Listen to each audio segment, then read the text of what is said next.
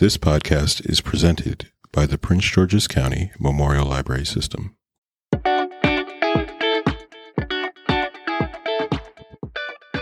Hi, this is Heather with These Books Made Me. Today we're back with a special bonus episode.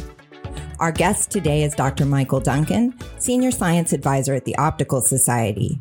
He has 32 years of experience as an optical physicist for the Navy and has a lot to say about the science in Wrinkle in Time. Hi, Mike. Thanks for coming on to talk to us today about A Wrinkle in Time. Would you tell us a little bit about yourself and your background as it relates to physics and uh, your history with A Wrinkle in Time? So, first of all, it's great to be here with you to do this. I think this is uh, going to be fun. So, my background is physics. I am a physicist. I graduated with a degree in applied physics and worked all my career as a physicist. so I'm pretty deeply embedded in physics and uh, science. I have in front of me the copy of the book that my wife and I own, and it's the 1968 printing. And the book came out in 1962 and won the Newbery in 1963. And so um, I believe this was my wife's copy, and she probably read it when she was 13 years old. So it was part of our, our library from from that point on. I didn't read it until I was probably in my 20s. It had a huge impact on my wife's kind of feeling towards books and uh, her love for for the book itself. I certainly enjoyed it a whole lot. Thought it was great, a lot of fun, but I don't think it was a life changing experience like what my wife has said. So um, we have a very long history with this book at this point. You took the time to reread this book for this interview. How did it compare to your previous reads? And how accurate or not was the physics content? So these are great questions. I did reread the book and I found I was not, I did not enjoy it. I did not get the same kind of uh, glow of satisfaction after reading it as I did when I was in my 20s. And I don't think that's too strange. And in, in terms of the physics content and how accurate it was, this is not, in my opinion, science fiction. I think we're going to talk about that maybe in the next question. Mm-hmm. But um, it's it's not science fiction the the science that's in here is uh, speculative and, and unknown. We're talking about travel through the fourth dimension or the fifth dimension and using uh, physics that we don't understand at, at this point. So that's the speculative part. Of course, there are other aspects talked about, math and other things that that come up, which again, I I, I would love to to just touch on that are correct in terms of the physics, but they are placed in just little snippets of places in the book where most of the rest of the uh, book kind of ignores any physics or any science. And a really good example of that, after rereading it, it struck me that at one point in the book, our, our characters are taken on basically flying centaurs and mm-hmm. they're taken up to a high altitude. But before they actually uh, go on that journey, they're they're told to pick flowers uh, in this meadow, and they're supposed to hold these flowers up to their nose as they reach high altitudes, which they do, and that allows them to breathe. So the idea that there's a thin atmosphere is followed, scientifically accurate, and yet so much of the other parts of the book, the science is not so much uh, not there or wrong. It's just it's just ignored. So I, I, find it interesting that there there are some trappings of of science and real science and science fiction, but other places it's completely ignored. I, I tried to think about what the book, of course, is really about, mm-hmm. and the book is really about you know misfits, uh, mm-hmm. children that are different, and how they how they might fit into into things, into society, how they might have mm-hmm. friends and be accepted. And of course, Meg and her brother are extremely intelligent, her, mm-hmm. her brother off the scale. And so this is in particular talking about children that are very, very smart and how sometimes that makes things very difficult for them socially to fit into school, to fit into other places. So if you look at it that way, of course, it's a huge impact. I think that's one of the reasons my wife really resonated with it when she was 13 years old. I think mm-hmm. she was very much in that situation. So in those parts, it's it's I think portraying the feelings and the inability to fit in, and then you know what the real strengths are that you have and how they can be used for fitting in and to do good things. Yes, I we very much agreed that sort of the feeling of misfit and the difficulty growing up was one of the parts that really held up and rang true. Um, we all kind of remember what it was like to be at that stage of that Meg was at. And it reminded us a little bit on the sort of gifted children theme of maybe Ender's Game, which is a a different a different topic perhaps, but a different discussion. But I do feel like perhaps Orson Scott Card maybe he must have read that book at some point. Who who knows?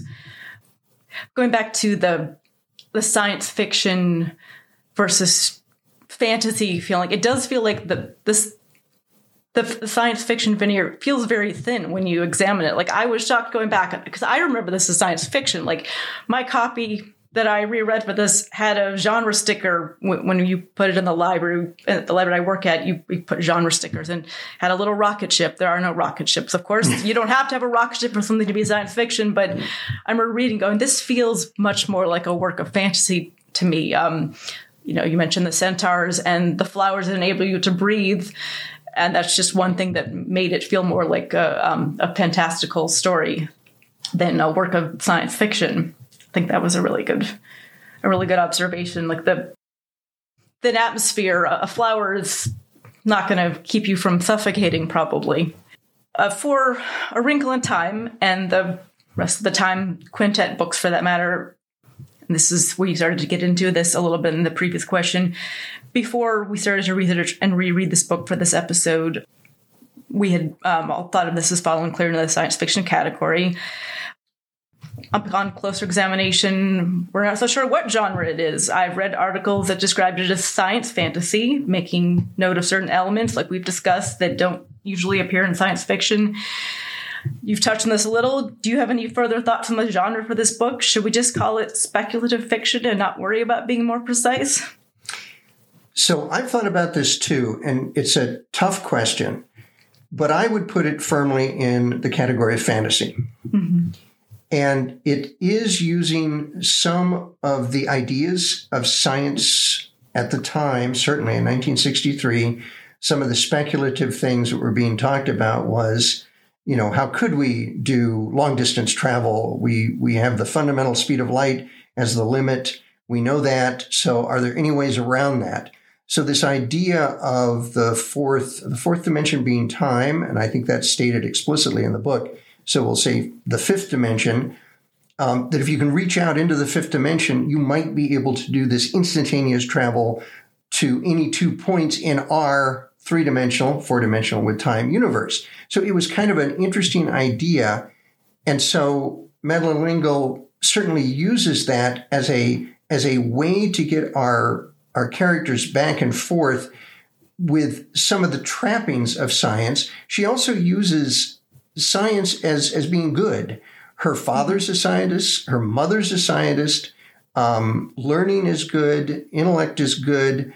And so she's, she's kind of uh, using that as a as a device, I think. But I think with all of her other fantastical elements, um, uh, stars that are people and and uh, are able to talk and to um, uh, be human. They're able to disappear and reappear. They can look long distances. The happy medium can look long distances. Uh, uh, there's uh, there's communication mind to mind. There's mind control. So I, I think in my mind, it falls firmly in fantasy. There are other examples, I think, of fantasy where the authors are trying to use some aspect of science and they might use it as a way to explain magic or a way to codify magic or to give it rules. So it's kind of a science trapping to something that's inherently fantastical. So it, it, it doesn't feel quite that mainstream fantasy, absolutely. But I think Madeleine L'Engle is basically writing a fantasy book. You know, I I think I agree with you. I think all that you said is is true, and I also be interested to hear your thoughts on this. I feel like what you get in this book that you don't usually get in science fiction, and you often see in fantasy, is there's this this sense of fighting this overwhelming evil, like that feels to me a lot like like high fantasy, like Lord of the Rings. Like I was reminded sort of repeatedly of Lord of the Rings while reading this book. I kind of would love to know what Madeleine L'Engle read growing up. She's clearly a she's clearly a very well read person. Like you see that from all the literary allusions she put into her book. Like I think it's interesting she she clearly was elevating science and math in her book, um, even if she was maybe doing it in a shallow way, I think you stated. But she was also putting in different quotations um, and allusions and references. So you see her kind of just pulling together things that I get the sense meant a lot to her. But I wonder, I do wonder if she was inspired um, by by Tolkien and other other works of of fantasy. I I feel like she's pulling from sort of maybe some of the same folklore and myth that um, and then perhaps he was pulling from.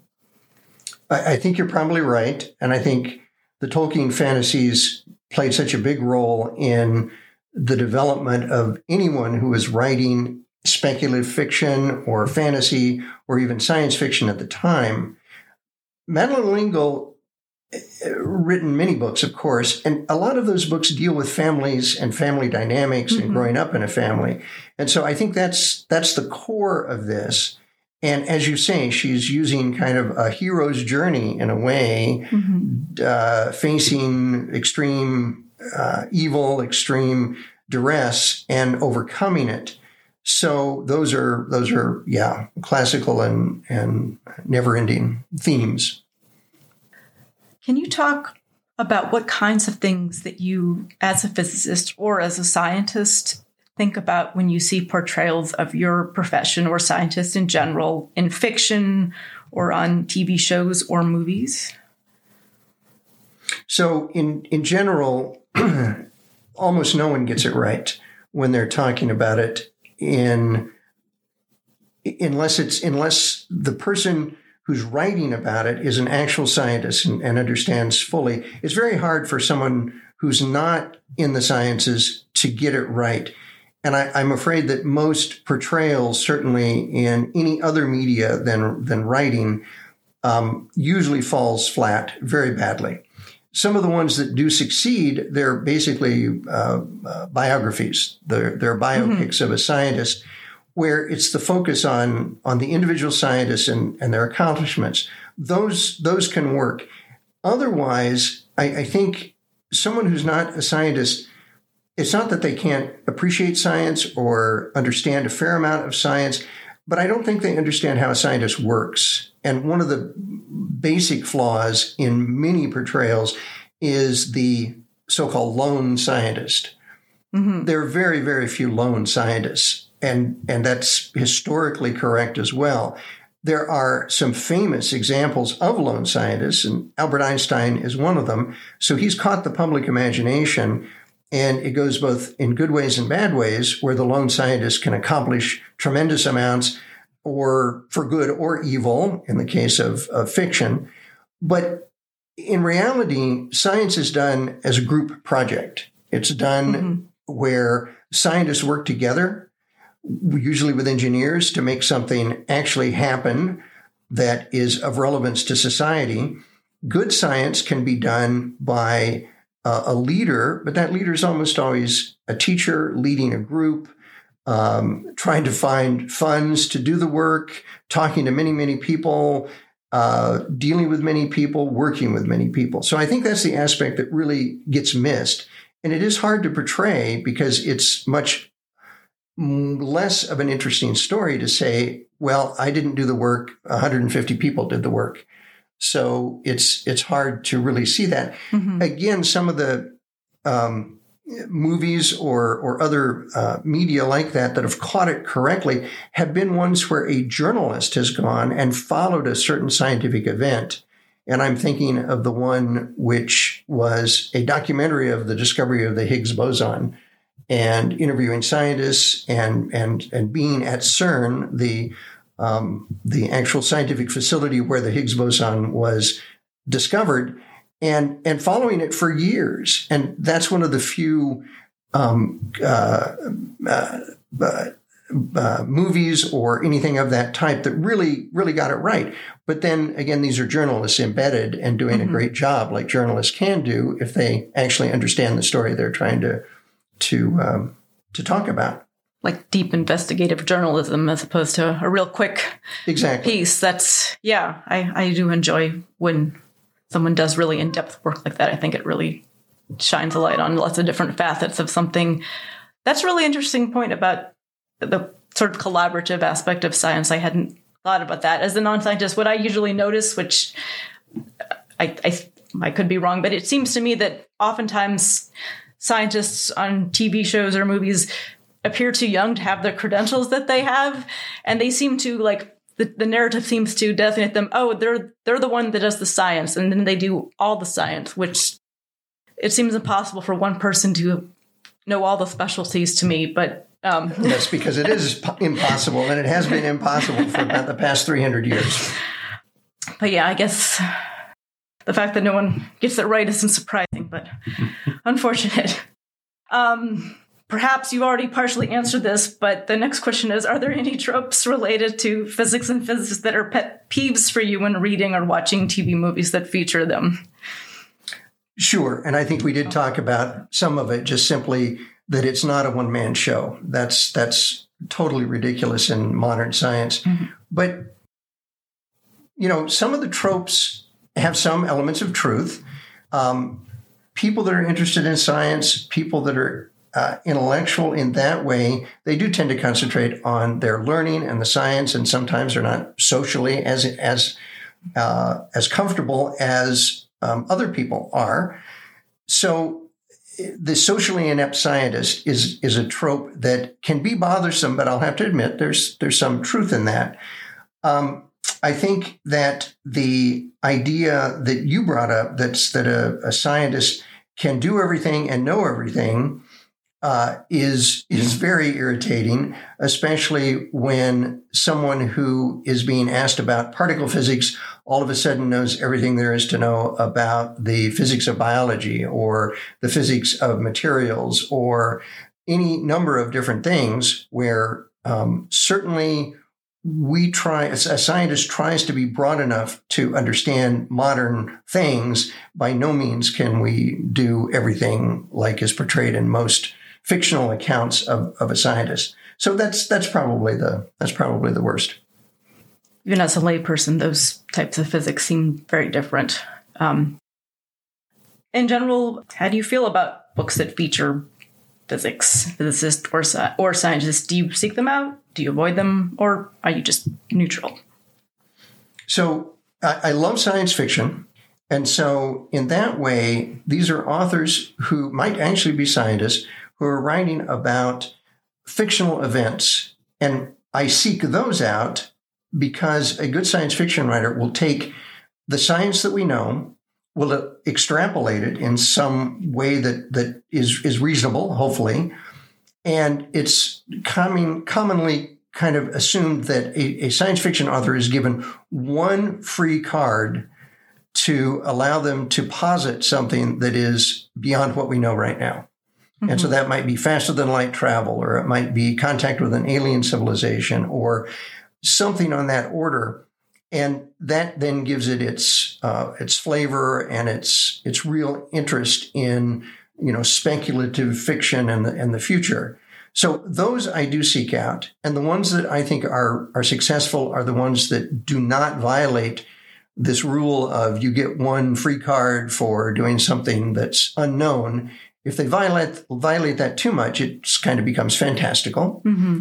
Um, so, in, other places, I typically don't read very much about scientists or about science other than summaries of current events in science out of out of my area, so I can keep uh, track of the trends and what's going on and discoveries. Uh, but the other is, is journalists sometimes can do an excellent job in, as you say, embedding themselves with a scientist or a scientific team, and those those kinds of reports are exceptionally good when done well because they they really not only talk about the scientist and the science, but they put it in usually in context of the society, and that's what's important is you know where science fits into society, where we're going with that, and you know, uh, you know what we do in terms of supporting it and seeing what we can accomplish with it. How do you feel about A Wrinkle in Time as a book? Well, I'll have to admit, my arc is very much like the person you described, where I was somewhat disappointed that it wasn't as impactful to me now as it was when I first read it. But again, thinking realistically about it, it's it's not meant for for me now. It's meant for me when I was 13 or 15 or mm-hmm. 16.